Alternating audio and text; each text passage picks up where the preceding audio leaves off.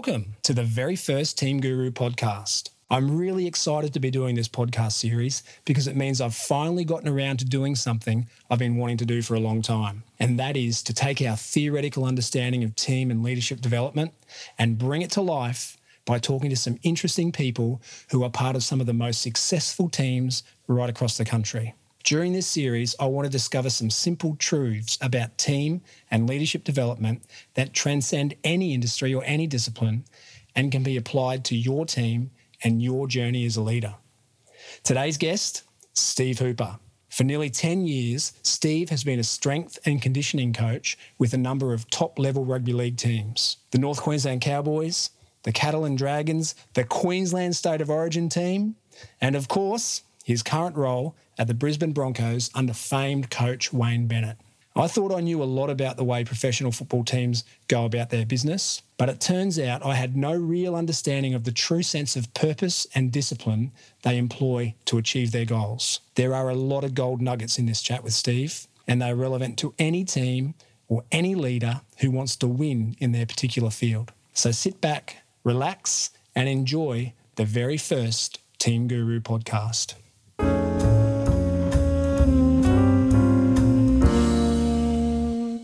Steve Hooper, thanks for taking the time to have a chat. My pleasure. Steve, you probably hold a, a really unique place in the Australian sporting landscape. A lot of people, even casual fans, would recognise you as someone who uh, runs across their screen with a water bottle, but they probably wouldn't know your name. Yeah, probably right. so tell us a little bit about what it is that you do with your water bottle. With the the on-field um, stuff, when when the team scores a try, the nature of um, rugby league, that's the only time the third runner is uh, is able to get out there. So the yellow shirt runner, that's that's the job that I do. Um, there's the uh, the orange shirt's a physio, and the blue shirt's the messenger. So they can be they're allowed to be there. Um, well, the orange shirt can be there anytime. Um, the blue shirt uh, when we've got a, the ball only, and the yellow shirt only when there's a stoppage of play or a try. So and that's you. Oh, that's me. You yep. the yellow shirt. Yep. yep. So that's what we see um, when we watch TV and watch the games. But there's so much more to your job. I'm assuming that's the tip of the iceberg. That's the tip of the do. iceberg. I don't don't even do every weekend. We we rotate some of the travel. So so I do all the home games and then um, and then half the away games. So there's there's three of us in the job that that sort of rotate in that one position. Yeah. So, what is your role at the Broncos? My role is, um, is athletics performance coach, uh, which uh, which is one of the strength and conditioning staff. Uh, so there's there's three of us uh, in that staff that are directly involved in strength and conditioning, uh, and then there's a whole team underneath that as well. That um, that uh, there's this um, there's two physios, there's a, a, a, like a number of interns, so we've got a we've got a number of university students that assist, um, and there's a couple of um, sort of part-time wage people, but they're actually full-time. That's they're trying to they're like full-time interns trying to make their way. So it's a, it's a pretty large staff, and obviously there's a doctor there as well. So a pretty large staff trying to, um, uh, and a sports scientist trying to uh, ensure that we get the best physical preparation for, for our rugby league team. So tell us a little bit about your job. What is what does your role look like on a week to week basis? All right, so um, so I'll start because because our weeks go turn turn around from game to game. So so Friday night's a game, um, game night and uh, generally very, being very fortunate at the Broncos because we get uh, the television having a Queensland team, so it's Friday, Friday, seven day turnaround, which for um, for us is extremely important because it means you can you can really map the week out each week. They've got an un, they've always had that unfair advantage, the Broncos. it, it is an unfair advantage. Um, it's just the way it is, and that's why other teams um, push so hard for another team in Brisbane so that the Broncos don't get that advantage. No, it's that's that's one of the really? underlying factors. Absolutely, yeah. And why wouldn't you? Yeah. Um, certainly, when I was at when I was at the Cowboys, it was um, it was difficult because we had we had enormous travel um, involvement. And although they were lucky enough to get a lot of Saturday night games because people need to travel up there, they don't. To, when it, when that routine is changed, it really mucks things around because of travel and so forth. But uh, but if we, we play the, the, the Friday night, so we go uh, Friday night game, Saturday morning will be recovery. Um, so be that at we often go to Centenary Pool, but we've we've done some of the at the um, the, the uh, Australian Cricket uh, Centre at uh, Albion there, um, and various other venues as well. Certainly when we're away, we vary it around the surf and so forth. Recovery, medicals, um, so that's a couple of hours of work there, um, and then because we've we're lucky enough to have the seven day turnaround each week, we have a day off, so players get Sunday off, uh, and so do staff. Well, not the assistant coaches because they're they're doing they do all their video work on Sunday. Uh, Monday we're back into it, so we start um, start around seven o'clock with um, with uh, a general update on the players and uh, so like a mini medical and, and, an assessment on where they are in terms of uh, squeeze tests and so forth. Then there's a series of meetings. Um, Squeeze test as in uh, fat? well, no, no, no, no, no. Um, so there'll, there'll, be like um, a, a, groin test, and it's hamstring sit and reach, um, right. all those those types of things, which are objective tests, which we can we can tell, we can just monitor where some of those important um, uh, physical parameters are for where they are sitting after the game. Right. Yeah, and so we can say, well, you know, they're still a bit low, so mate, we might have to modify what they do during the day. Okay. Uh, and during the rest of the week. Um, uh, that they also they also have to run through a, um, a phone based um, wellness test. So they say, you know, it's just tick or flick sort of thing, and they do that on their phones. Right. Yeah. So that's uh, we gather all that information. That's all done before we start work on on um, before they start training on Monday morning. So that helps you decide how heavy yeah. the week's. So well, individuals. Yeah. So the weeks that's already been done, sort of six weeks before, how heavy that's going to be, um, and that, but we just adjust that in, on an individual basis during the day.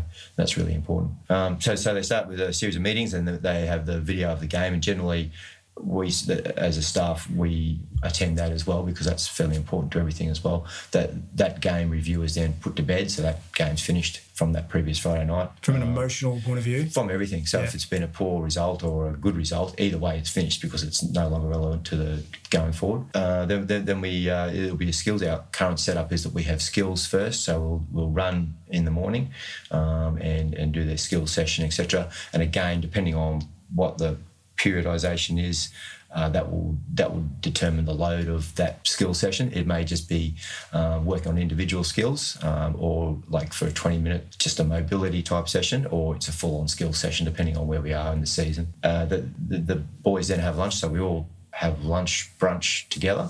And that must um, be a, great social time for the team. It's good, it, it's a little bit sort of in and out because they, they're going to, down to the physio, back up, finishing their skills, doing their ice baths, and so they sort of wander in. But it is a it is a good way of getting them together. Yeah. Uh, and also we know what they're eating. Right. So that's that's that's important as well. Is that the motivation for, for feeding them there at the club to, to have a and your other, your other your other your other suggestions as well. Yeah, the team spirit. Uh, yeah, yeah. There's a bit there's a bit of that, but but primarily for the um, to ensure that they're getting uh, some good food so that they don't wander off because the next session is only a couple of hours later. So right. so that, that that's all finished. That that session will they'll be running about nine nine thirty and they'll be in the gym about twelve thirty or depending on twelve thirty one. 30, 2.30, those, those sort of times. They've got that short break for, for a meal, then they're in, into the gym, they do their weight session, um, and that's it. We, Wayne's rule is that they're gone by three. Right. So they, they start they're they're in there between six thirty and seven. They're out of there by by three. So what's, what's the wisdom behind the three o'clock finish? Well, I just think he wants them out of there in the afternoon, so they get home and they've got a little bit of time with their family, yeah. and and on top of that,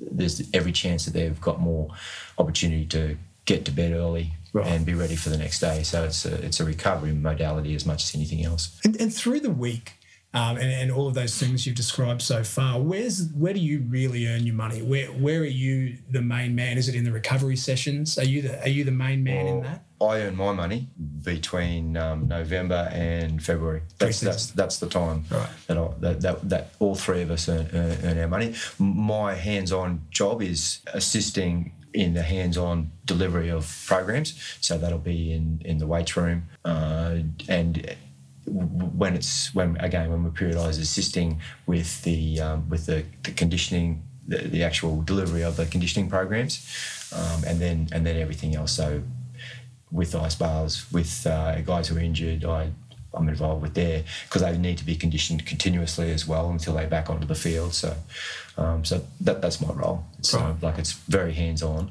I don't do a lot of work in developing programs. Um, most of my stuff is is at with the club that I'm at the moment is delivery of programs. So, and what is the second half of the week? That those few days where they're um, they're winding into game day. So so Monday that's a, Monday's a big day, although it's not the biggest. Um, Tuesday will be a light skill session, that similar sort of thing that we did um, uh, on the Monday skills, and then um, they do a recovery after that. So I'm pretty much involved in that. So an, an active type recovery involving ice stretching. Um, we may go off base for, for that sort of thing, and then then Wednesday is the big day. So Wednesday, there's more video. Um, the, the, the skills is based around uh, what's going to happen for that next game. Um, we probably we, we may we wouldn't do any conditioning on the on if we're going to condition, we'll do it on the Tuesday most likely. If we but and during the season, there's not a lot anyway. Um, they must like that. Yeah, yeah. Well, well, they get it again. They, they, with the advent of GPS and um, and all that uh, data collection, we're able to ascertain what it, the load of each session is, and it's it's as much as trying to pull them back as as to get more fitness into them because they're, they're getting that out of the skills and the drills that they're doing. So that's that's pretty clear now, and there's a lot of data that's that, that says there's no need to be doing extra sprints and, and all the rest of it. Yeah, so as, as long as we maintain their agility and speed and um, and maintain that um, cardiovascular fitness, then then they're fine uh, with what with what the skills that they're doing. There's not a lot of guesswork involved. Not in a lot of guesswork. No, it's, it's all pretty. And it, and and uh, we, have got a sports scientist on our staff as well, and he's a very smart man who who um, constantly dragging in different formulas and so forth to to to try and determine what the what the appropriate workload is for, for these guys and um, how we can better monitor that and better to, better you know moderate it and so forth. You must have seen some enormous change. Yeah, from when I first started. So uh, what's actually done is not a hell of a lot different in terms of the on-field stuff um, and and the weight stuff because the, the, the gist of that's been the same and still the same. It's just the fine tuning of all that, right. um, and and the objectifying of it all, and uh, through through actual raw data that's that's gained from GPS, etc., um, and and the accountability that that happens as a consequence of all that that data retention. Yeah, yeah. So that's that's that's probably the, the biggest changes. Whereas back when I first started was well, we, we knew what programs and what you're supposed to do with them. And we, you just sort of think about what's the best way of um, making them um, specifically fit. Yeah. Um, so let's run down that way with those little programs. But there wasn't a lot of, I mean, any of the analysis of game analysis, etc., was done through videos right. rather than through actual GPS, which is amazing. And I imagine in times gone by, most of the team would be on the same program, whereas now it'd be a lot more individual. Um, I think they attempted to to vary things to a certain extent because the because the because the data that had been done certainly indicated that different positions were required different workloads. But but now because of what we've got and probably the staff as much as anything else. So there used to be just one strength conditioning person right. for a team, yeah. um, one uh, one coach and etc. Because we've got the extra staff, then we're able to like a, like a, a, a, a speed agility session for us. There's there's three of us and we take we take different groups for different little things that are more specific to them positionally. So that's that's the example of, yeah. of how that's developed as much as anything else. So Wednesday's the big day. And- Wednesday's big day. Yep. So skills in the morning. Um, they, they, they have a break again. We feed them, and then the weight session in the afternoon. So that's that's probably because it's a big tactical day. Yeah. Thursday is off for the players. Right. Um, we it's for the um, NRL players. We have um, Queensland Cup and and our extra players there on Thursdays generally, depending whether or not they've depending on when they played as well. Um, so the second tier players, and they might do some skills uh, on that day, but and they'll they'll probably do some weights on that day as well. So that gets them up to speed with everybody else. Friday is a very exciting day, like usually down this club, which is different from the other places I've worked. Um, day before game day, so it's called Captain's Run Day. Um, that's just uh, there's there's again video session, and then and then it's a, well, it's not light skills, but it's a, about a, an hour of skills, which is your pre-game, your last run before you play. And when they, you know, I've heard the term captain's run a lot. Is it really run by the captain? No, they, they, they, no. Yeah, that's where our, our um, coaches really earn their money. There, right. there, there may be a, in some teams, certainly Origin teams would have uh, a 10 minute period where they run unopposed. So, unopposed is when there's nobody against you, um, which is the way I used to train when I'd play, and anybody in my generation, that's how we, that's how all our training was just unopposed. You'd have nobody in front of you and run and tackle there, and It was a somewhat of a surprise on the weekend to see an opposition there. people actually tackling. Yeah, so w- w- we do a lot of contact work at training, um, which is um, again is, has to be factored into the to the load that occurs to them, which never happened. That didn't happen 20 years ago. Um, so that's that's part of our job as well, trying to monitor that because the coaches want to get plenty of contact into them so that they're prepared properly for the games. Yeah. So so that's uh, that, that, so they have that session. There's plenty of media there uh, at, at this place. There's al- there's usually a big crowd. The people come and watch our last session.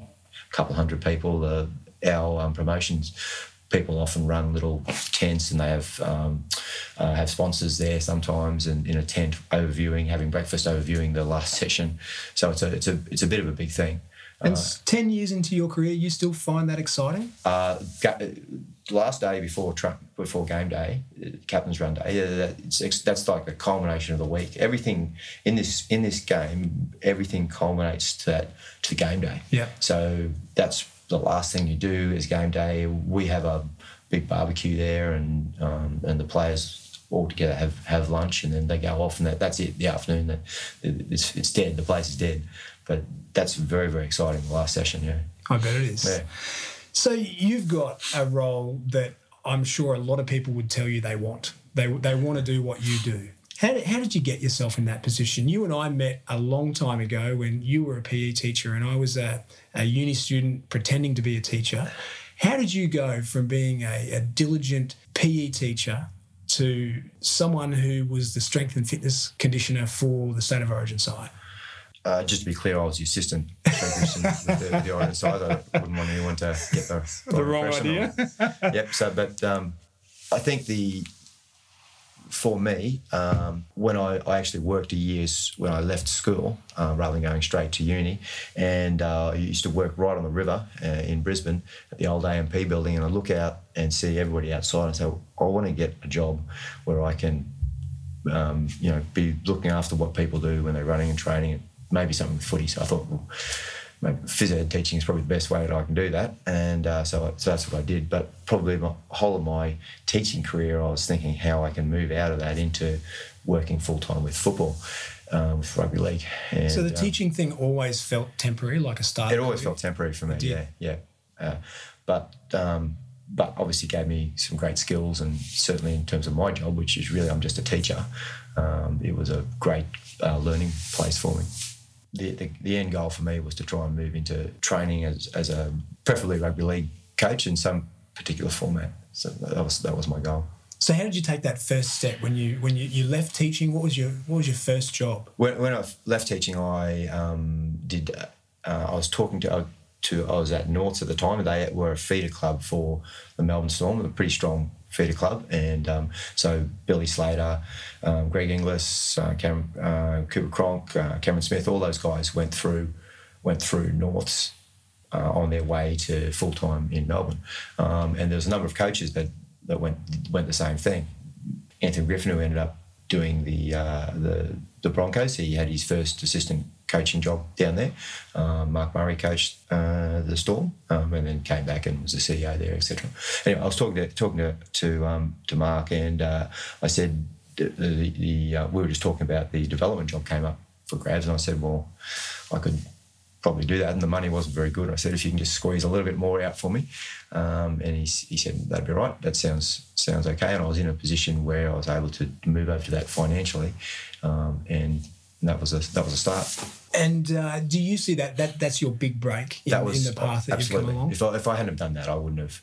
I don't think I had to take a take a chance uh, and drop money, etc. Um, but it just meant that I was then exposed to another uh, another series of people, and other groups of groups of people, and, and another opportunity to to move closer to, to where I am because you're a long way from professional sport as a school teacher, Yeah. for example. You know, you're you're such a long way from it, and most people are a long way, and that's that, that that's that's why a long way from those from that group of people that or that that actual organisation.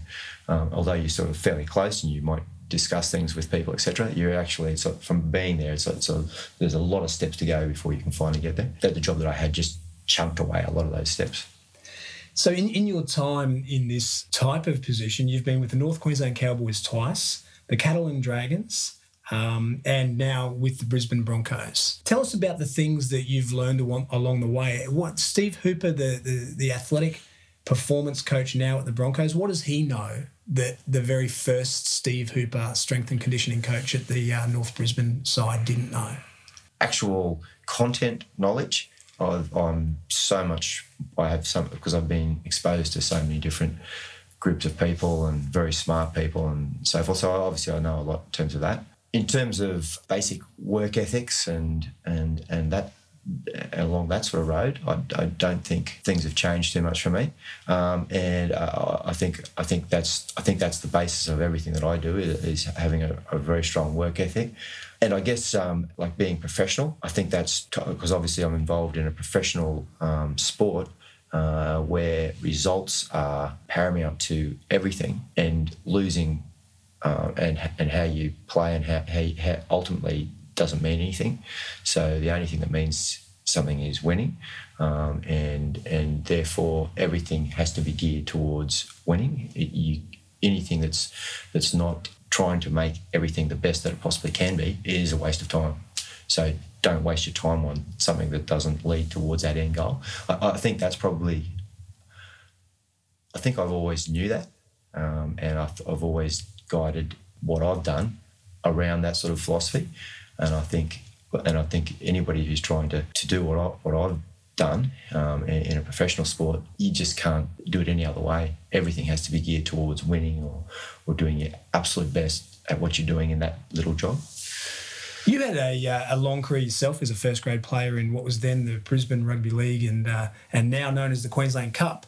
When you think about the players in the Queensland Cup and the, the players you played with uh, compared to the NRL, they're, um, the NRL guys are generally fitter and stronger and faster, more skillful. But are they better at being in a team? That's a pretty good question. I think guys in the Queensland Cup have to really. Um, there's a lot of good individuals and they, and they stand out in the in the Queensland Cup. I think in the NRL, sometimes it's, it's a lot easier to, to, to be part of a team because there's, there's such close scrutiny of individuals' roles. And I think um, being full time, NRL players have a much more, a much smaller role to play. Um, and they have to stay within that role, and they're given um, they're given uh, really good guidelines on what they have to do. And uh, if, if, I just digress a little bit, I, I think I've worked with some really, really good coaches, but uh, uh, Wayne Bennett uh, is is simply amazing in, in, my eyes, and and I think one of the the very best things that he does is ensure that his assistants, um, Kevin Walters and uh, Steve Kearney, and himself provide, and and all of us as staff, uh, we provide really tight, detailed roles for each each player within our within our organisation, and I think that makes playing within that team so much easier. So um, the clarity of role is the thing that really separates the NRL from well, the Queensland Cup. It separates the coach that I've I've got at the moment, and certainly um, the co- other coaches that I've worked with do that in varying different degrees as well. And and I would say I, I would say that would be the big difference between the, the two those two competitions. Do you think it would be a surprise for a player who comes from the Queensland Cup into the NRL, probably someone who was a star in the Queensland Cup, who then comes into the NRL? Would they be surprised by how specific their role is and, and how narrow their, their brief is within the uh, team? It would depend on the player. So if, if we signed someone like Anthony Milford, who's extremely um, uh, adventurous and so forth with his, and then that's what his demand. And if he was a Queensland Cup player, I think he would still be given that right within within some some parameters.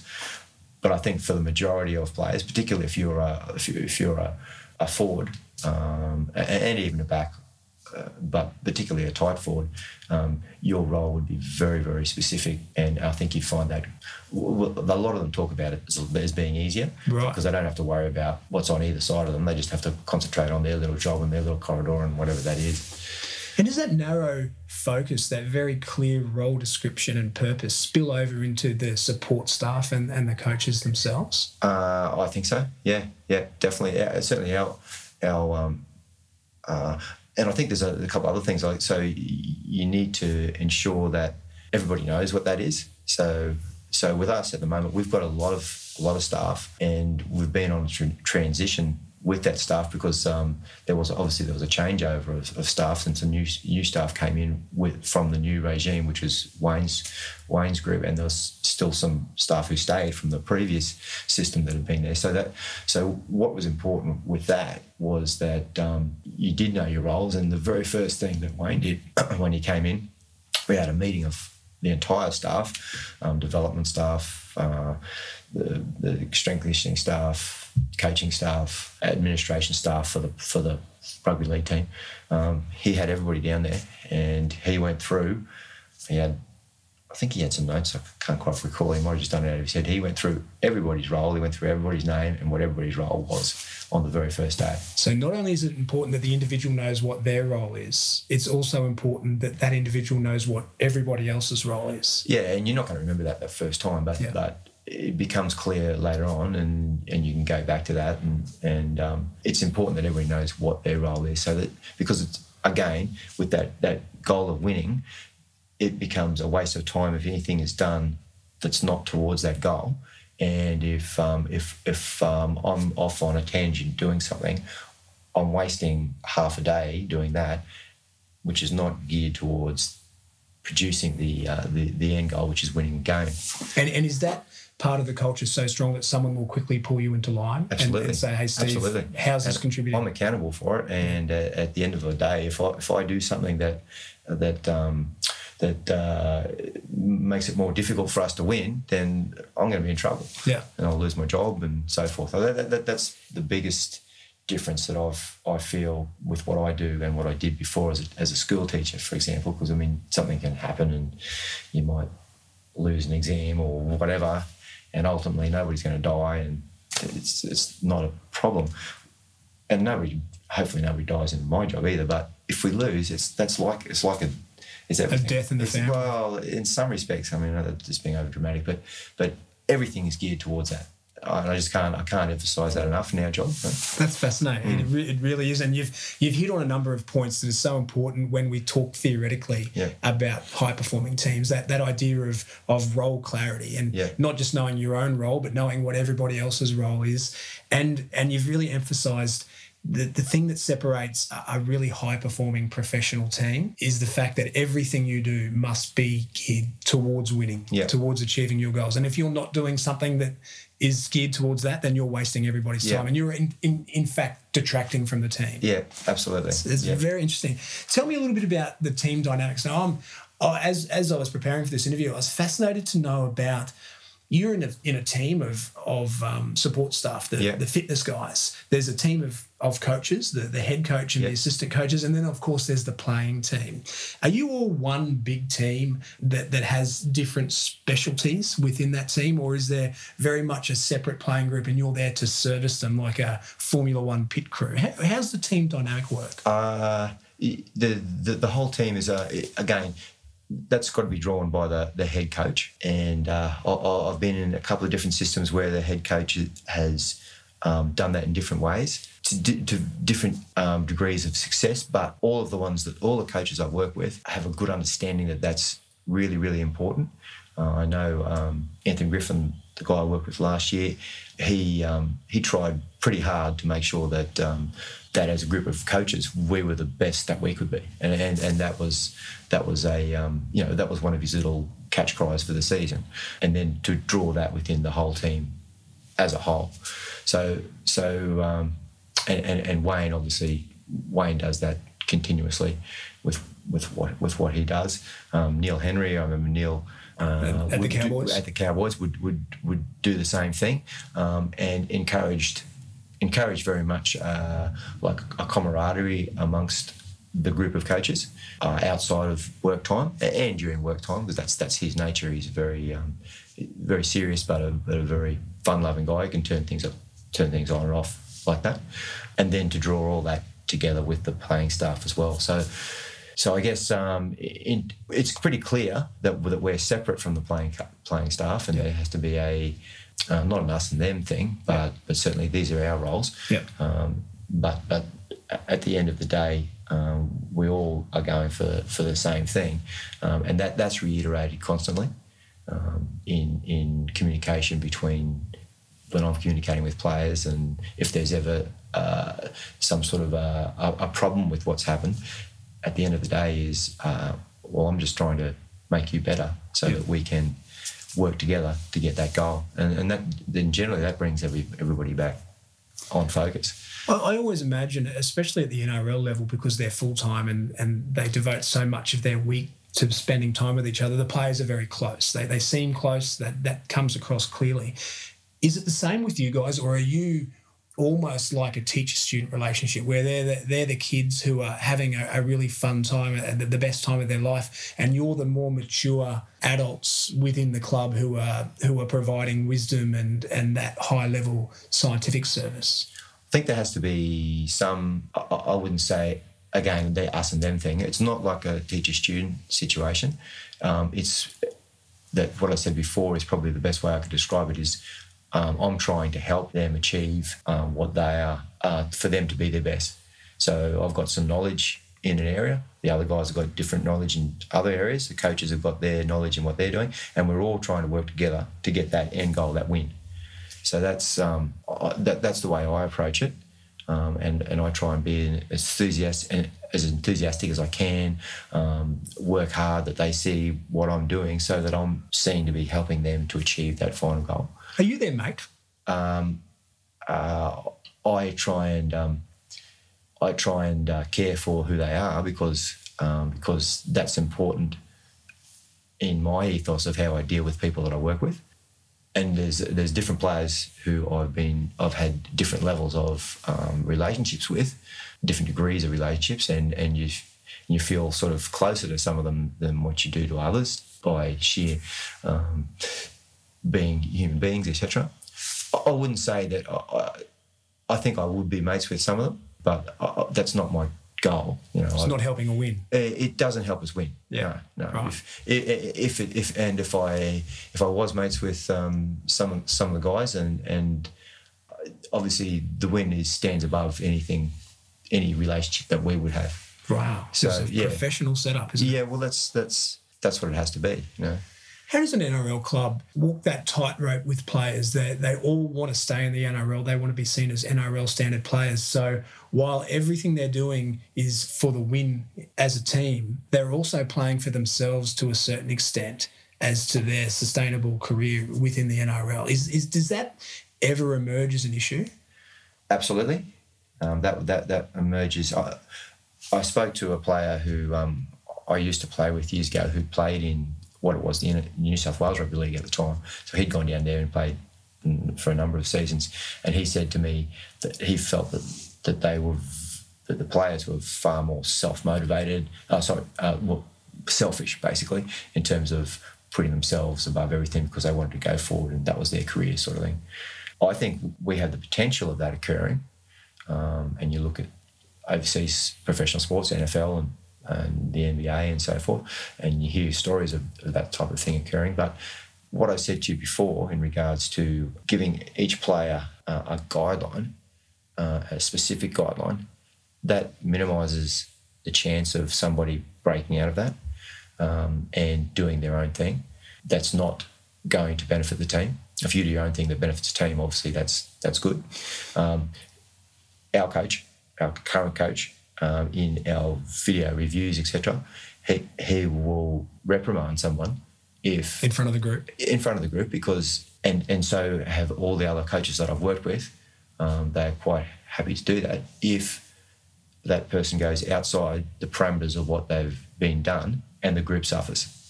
So so if so very clearly, if you've got someone who wants to further their own position um, and and they do it and they're successful, that will be pinpointed and they will be commended for making a success of it. But they'll also be, also, it'll also be drawn to the fact that that's not part of what we do, and we're just lucky that it's come off. But I imagine if a player is truly trying to move their career forward and sustain their status as an NRL player, just playing their role would be the best way to do that, wouldn't it? Because that's absolutely. your reputation as an NRL absolutely. player. And there's a difference between there's, there's a difference between being inspirational and doing something inspirational um, or inspiring for the team. There's a difference between doing that and um, being selfish and um, taking matters into your own hands and doing something from there, which which may or may not be, and probably won't be um, to the benefit of the team. So through your um, through your career, you've you've worked for a number of different coaches: Graham Murray, Kevin Walters in the Catalan Dragons, and was Trent Robinson there at the same time no, as you? Uh, Trent was he, would um, when I'd started working there, he was he, would come back to Australia and he was working I think at Newcastle or, or it, yeah, it was pretty sure it was Newcastle at that stage because he was following Brian Smith. Brian Smith gave him the job. Um, but I did work with Trent over over over in, um, uh, in, in France on his journey. So he was he was involved in his journey going forward. Um, he, he, coached a French team. He was actually like a manager, so he had he had to do everything everything that to put that team that he was with put them together and put put that lead them into the um, you know the competition in a country where he couldn't speak well, he did speak the language. He actually speaks French perfectly. I read that he speaks yeah, French. Yeah, He also can sign. Can sign. Can he? Yeah, his mum. His mum has a hearing right. issue, um, and uh, he's an amazing man. Trent Robinson, yeah. And, reflected by the speed at which his career is has accelerated. Probably, yeah, yeah. His understanding of all the different aspects and dealing with people. There's also um, Neil Henry from the Cowboys, and of course Anthony Griffin and, and Wayne Bennett at the Broncos. So a, a number of players. Don't forget Mal. A number of co- and of course Mal Meninga yep. at Origin level. A number of coaches that who, are, who have names we all recognise. I just want to talk. Want you to talk a little bit about the the different styles that they bring to the coaching role and how they all achieve the same thing, essentially motivating a, a group of players towards one goal. Um, but I'm guessing they do it in very different ways. And, I, and I'm also guessing at that level of leadership, they do it in a way that's probably quite consistent with their personality. That's I would say that's um, correct. Uh, probably uh, not just consistent with their personality, but consistent with their experiences as well. How they, they how they've developed as a player or as a as a coach. Or um, I think a, a, real good example of that one is would be Mal. Mal's a magnificent manager at the level that he's coaching. Um, he has a group of players who need very little coaching, but they they can easily they can easily fall astray and not win, um, and that has to be all those varying wonderful abilities that they've got have to be drawn together into uh, into a team effort, and um, not only does he have to do that, Mal, um, but he has to draw together the abilities of the coaches underneath him um, to ensure that that they are helping in that whole process as well. So as a, as a man manager and um, and someone being able to do that, uh, he could be the best that I've I've seen. He, he's amazing in terms of his his um, both his his ability to do that and then also the progression and well, for want of a better word, the improvements in his ability to do that. So in, my three years that I was involved with him, that that ability grew and grew and grew and developed. Um, and then obviously he, he, just keeps developing it all the time. I spoke I spoke to um, one of the guys that worked fairly closely with him um, and had known him since since he started as a, as a policeman back in the 70s or 80s. Um, every year he thinks of something different. Something new. Yeah, something new to keep developing what he's doing and how he's moving that, that, that team forward.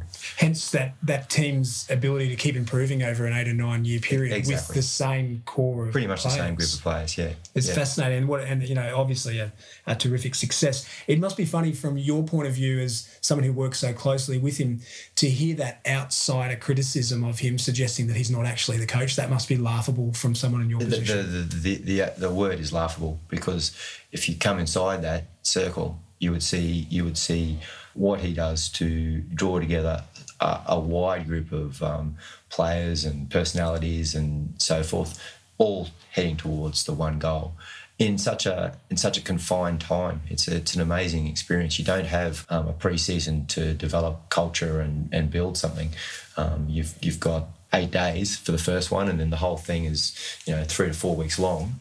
Um, so you have that time to to develop like a crescendo of of um, of activity, all leading towards three wins. It must be a magic experience for someone in your role to to be part of that type of camp. Yeah, absolutely. Like like that was, that's a dream come true. Like I'm, I'm as a as a twelve year old, I remember watching the first one and coming to school the next day. And I, I told this story to Mal.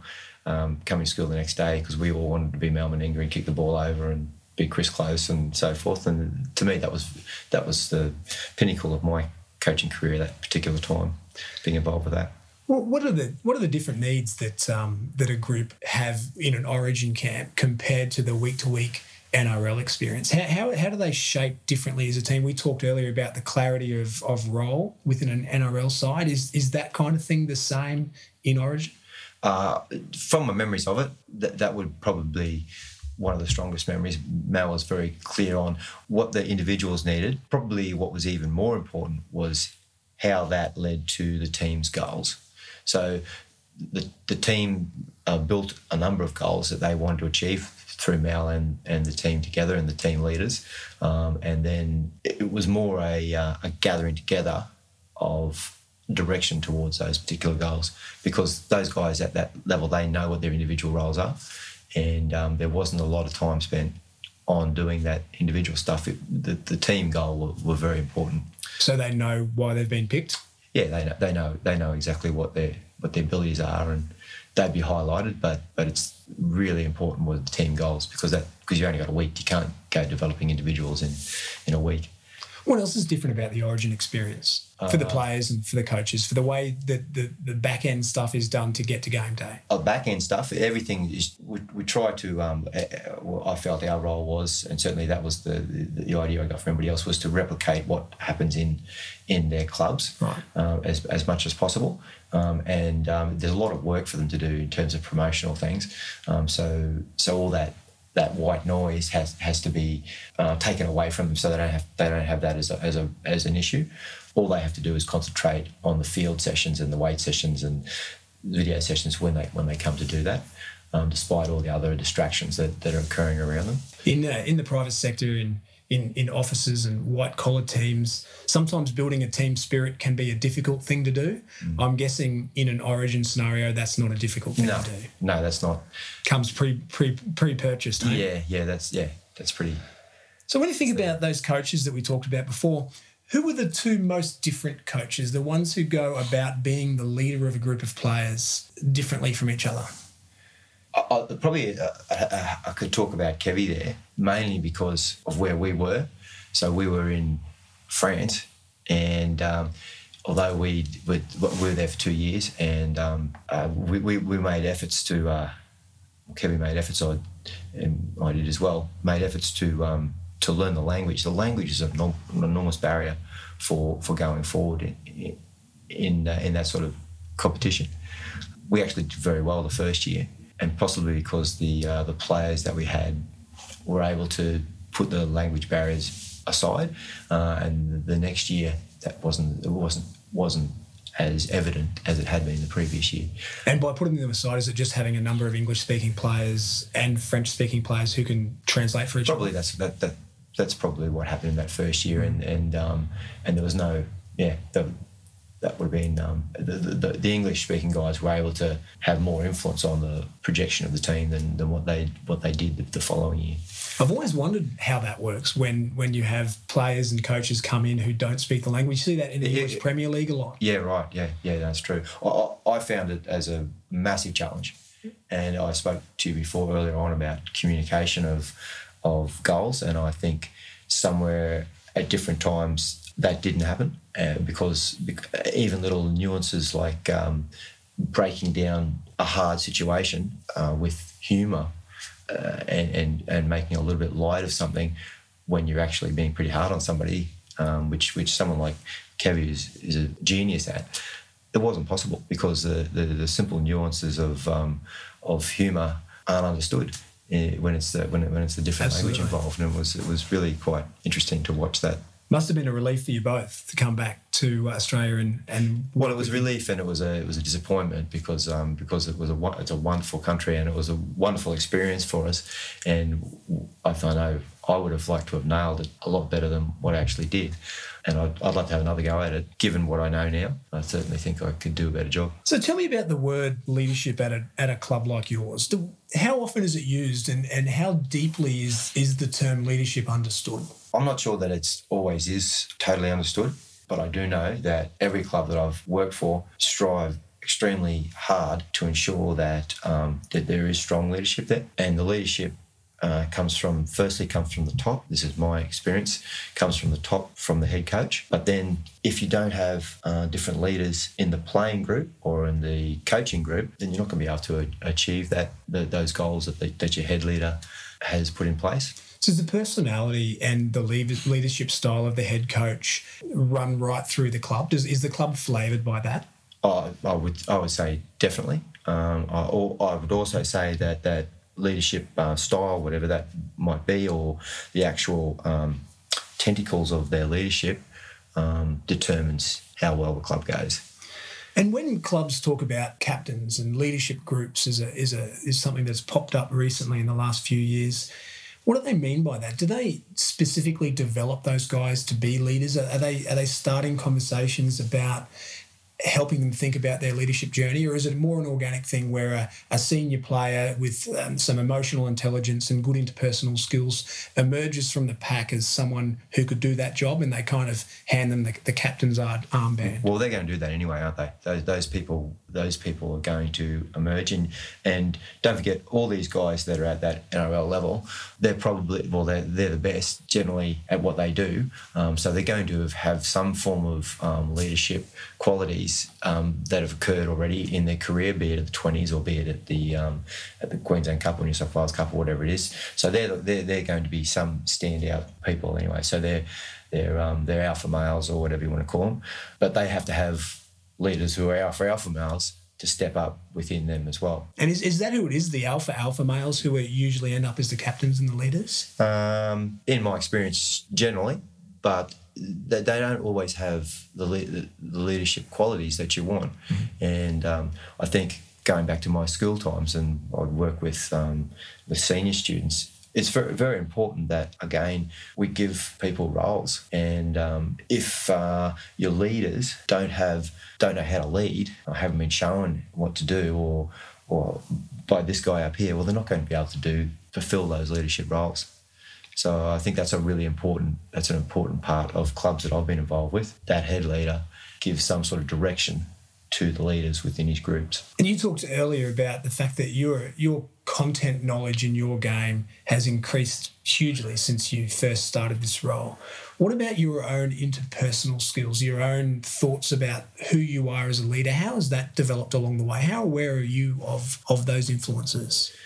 I've changed, and I, I guess I've sort of I've adjusted how I do things in over time. How so? Um, I'll give you a pretty clear example. When uh, when I was um, when I first started out, I thought I would I didn't have any music in the gym. So like so that was a, a rule that I'd put in place. They would have loved um, that. Yeah, yeah, yeah. So I would fight that would, but that would be a rule that I had, and going forward, that would be what I what I did. I guess at, at some stage, uh, certainly with the with when I was involved in the in the French team, I, I tried um, probably to uh, to ensure that things were done properly, done the way I wanted them done, without any questions, etc.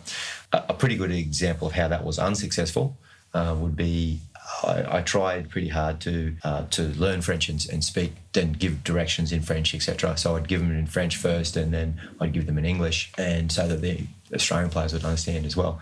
And I remember I said something on a bus once, and there was a guy there, Dallas Johnson, who famous player in Australia, played for Queensland many games, very tough, hard man.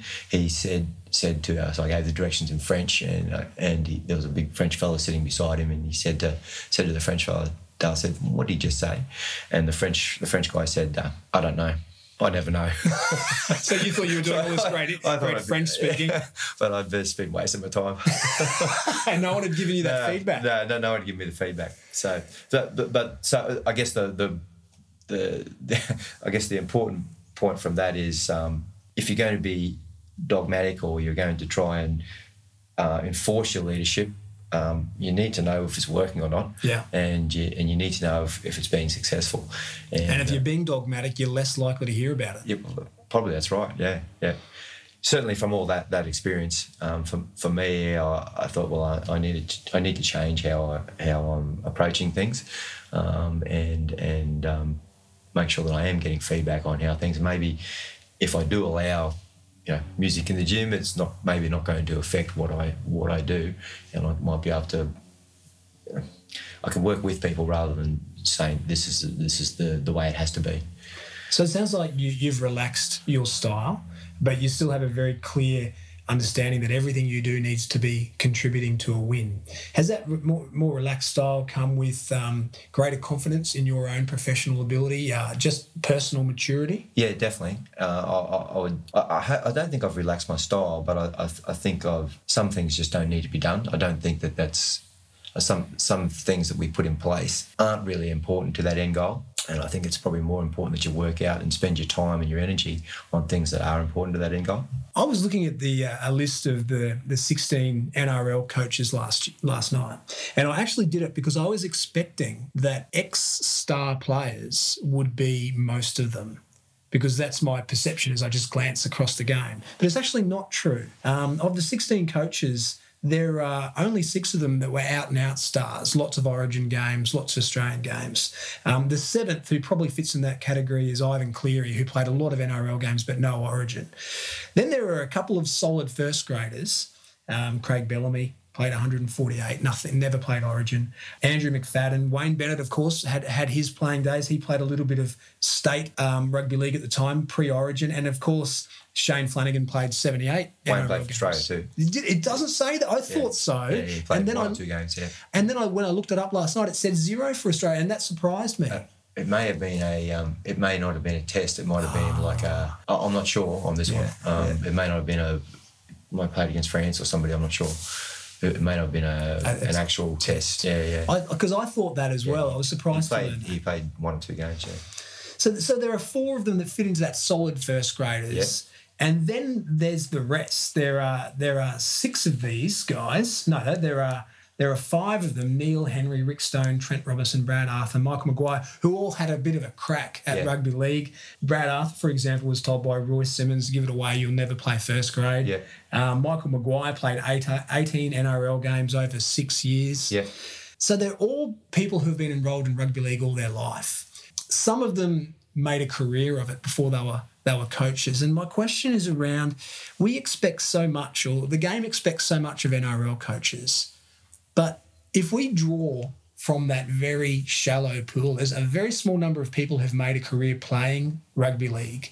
If we only draw from that pool, are we getting the best coaches possible in, in the NRL? The, the, the analogy I think of is, you know, you think of NBA players, they've got to be fast and skillful and great shooters and all of those amazing athletic abilities, mm. but they've also got to be six foot six. Mm. You know, you're really narrowing your, your, range of people you can choose from. Are we doing the same thing in rugby league? Um, yeah, well, I think that you, you probably we probably are to a certain extent. Um, I uh, like I worked with um, Anthony Griffin last year, and uh, certainly he did the job for f- four or five years at the at the Broncos, whatever that was, um, and he had he had a massive uh, coaching apprenticeship uh, behind him. Um, certainly, as a as an NRL coach, he had many many skills, and he's he's still sought after now. Um, it just didn't work out that he was where the direction that the, the Broncos wanted to go. So I mean, he, has got an enormous amount to offer. Um, working with um, Neil Henry, um, Neil played first grade in um, in England, not Super League, but whatever it was called before Super League. Uh, but he, he never played never actually played NRL. I don't think did he? I don't think he had any any NRL games. But his he played lower grade for Canberra. He played lower grade for Canberra. Yeah, played reserve grade. But his um, knowledge as both a leader and certainly as a as a rugby league um, a tactician is sort of is considered to be one of the best in the game. Um, one, of the, one of the best that's that's ever been, and obviously that's one of the reasons Mal grabbed him in in those early days, he did the first four years with with Mal and helped turn things around with um, from a tactical point of view in that Queensland teams. Is there room in the game for a non-ex player, a non-star, to to cut his coaching teeth in in juniors and lower grades and, and make it to the NRL, or does someone need to have had that playing experience to to get the respect of the players in the room? I, I don't know how you could do it and not have played at a reasonable level. Um, so, like Neil, for example, had played first grade in England um, and was involved with first grade as a second grade player. Um, I'm not sure, and, and obviously and had had a 40, 50 year involvement in rugby league. I don't know to be a head coach. I'm not sure how you could possibly do that. I know Is it because you wouldn't have the credibility, or because you wouldn't have the knowledge? Yeah, I think there's a I think there's a, there's a credibility issue there. Maybe that's the nature, and going forward, our players maybe need to widen and soften their experience, their their um, attitude, and and ex- maybe be a little bit more accepting. And certainly, from a strength conditioning side, there's many many strength conditioning coaches who have not played played the game, um, but have been involved at high levels of, of athletics or, or other athletic um, pursuits uh, and, and, do an extremely good job. Um, I know there's, there's, well, there's, at least one um, head of performance who's a physiotherapist. That's his, that's his background. So so it's a fairly from, natural background. Yeah, yeah. Well, it isn't. It isn't physios. um, but the actual playing of the game, I'm, I, I think it'd be very difficult. The um, just just escaping me the name, the, the great hockey coach, uh, Charles, Rick Charlesworth. Rick, Rick Charlesworth spent some time as an assistant coach with one of the AFL teams in in Perth. A renowned leader, a renowned coach. Yeah, yeah, that was following his following his success. The the girls, the the, the hockey girls, and I've I've not heard uh, uh, he didn't do that for an extended period of time. So I'm wondering whether that's you know, a great example. Yeah, so he, he's possibly the um, he, you know he's a wonderful coach. Yeah, and, with an amazing reputation. Amazing reputation, amazing record, and then subsequently went back and did had some success with the the, the, the men. I, I'm, I'm pretty sure. You wouldn't say that his, his success as an assistant coach with the AFL was to that same level that he had with the one. I'm, I'm not sure why that would be. If rugby league no longer existed and health and fitness no longer existed, you had to get a day job. You found yourself in charge of a team of people in a in cubicle land, wearing a suit every day. What lessons could you take from your career at the moment into cubicle land? What lessons of, of team dynamics transcend rugby league and, and can be implemented anywhere? Person I've, I've alluded to already, uh, Wayne, I feel the biggest lesson that I can learn from him and that we can learn uh, in just a normal day life is is communication and making sure that everybody knows what they're supposed to be doing and they know what you're doing. So when you say communication, it's communicating of that clarity of role. Yeah, that's that's what I find. But but then also having an affinity with the with the people that you're working with and dealing with and um, and and building some sort of relationship with them. Certainly, if if um, I'm in and in the in the real world or in the normal world, and I want other people to do something for me, I find it difficult to I, I would find it difficult to be able to get them to do that if I didn't know something about them. I think it's pretty important that so having a personal relationship. Yeah, I spoke to you before before we started this, um, there was a guy who was a um, principal at the school that we both work at, worked at, was a, was a brother.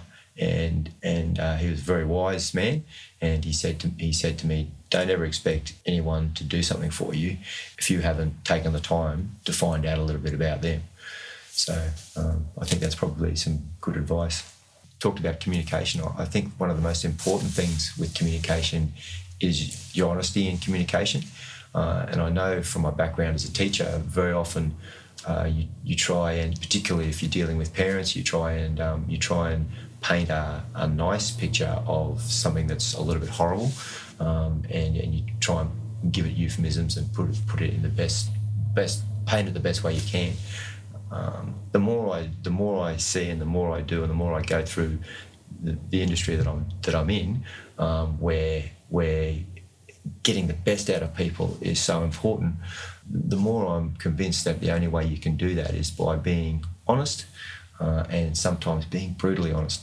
And, um, and I think the results that you can get by making it very clear uh, what somebody's done wrong and what they've done what they've done well um, is the best way to to change how they do things and to to ensure that that they are going to do it better in the future. And it's a bit ugly initially, but then the end of the day, they know that you're going to get they're going to get a uh, an honest result or an honest comment from you, and that's what they expect. And it's a brave way to lead, isn't it? Because it's so much easier for us as human beings to to dress something up, to, to much easier to, yeah. to to be softer on it. You know, the what do they say? Uh, iron fist, velvet glove type yeah. thing. Yeah, yeah. Um, can you do that um, when as a young person? I think it's difficult. Uh, I think you have to you have to become more mature and be confident with yourself to be able to do that. Certainly, from uh, some of the young guys that, that I deal with, that they can. Like the, either they've been like that or they're that alpha male person and they don't give a rat's about what you think. This is this is how this is what they think, and if they can do that, that's a pretty special thing. And you know that they're probably they're probably going to um, think of themselves and, and rate themselves pretty honestly, and that's the way they'll, that's the way they'll do things. And because players are so driven to make it in the NRL, are they more likely, you think, than, than the average Joe, the average kid, to want to hear that direct advice and be okay to hear it because it's in their best interest? Um, I think uh, I think they're exactly the same as as everybody else. The majority of them. The leaders are obviously, as I just alluded to, um, but I think they're the same as everybody else. And I think today, today's um, today's young people um, sometimes find it a little more difficult to hear the truth because we've sort of been so soft with them as they, as they come through through schooling, etc. And I think that's um, it's a thing of our modern society. All right, four last questions so we can we can bore into uh, Steve Hooper deeply. What's the Friday night you would look forward to the most? A dinner party with your closest friends, or a party with a whole bunch of people you know? Oh, definitely, I'd say the dinner party with my closest friends. That would be, I find that very, uh, very rewarding. All right, question number two. Uh, are you most likely to get bogged down in the detail of something or get caught daydreaming? Uh, possibly daydreaming. really interesting. uh, possibly daydreaming, but um, but it wouldn't be for very long. So the detail is uh, detail of everything is how I'm where I am at the moment, but I don't think I would have been here unless I'd spent a little bit of time daydreaming. Um, I can remember running when I lived in Ipswich, thinking, oh, maybe if this would happen, then that, that would happen. Uh, just concentrate on your run.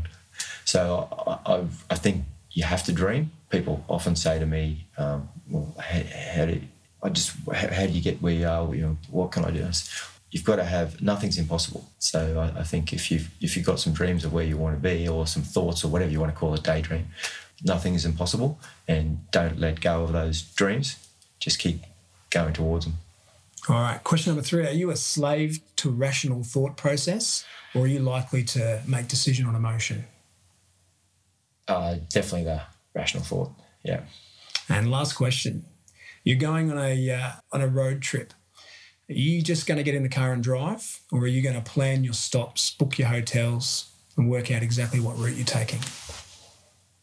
Uh, I, will be both. I, would say, well, this is a rough guide because I've done it already. We've, we've, planned a trip overseas, but then, nah, just be prepared to go with it and see where the journey takes you.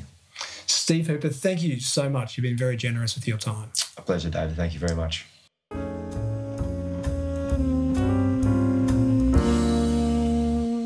Thank you for listening to Team Guru's first podcast, a conversation with Steve Hooper.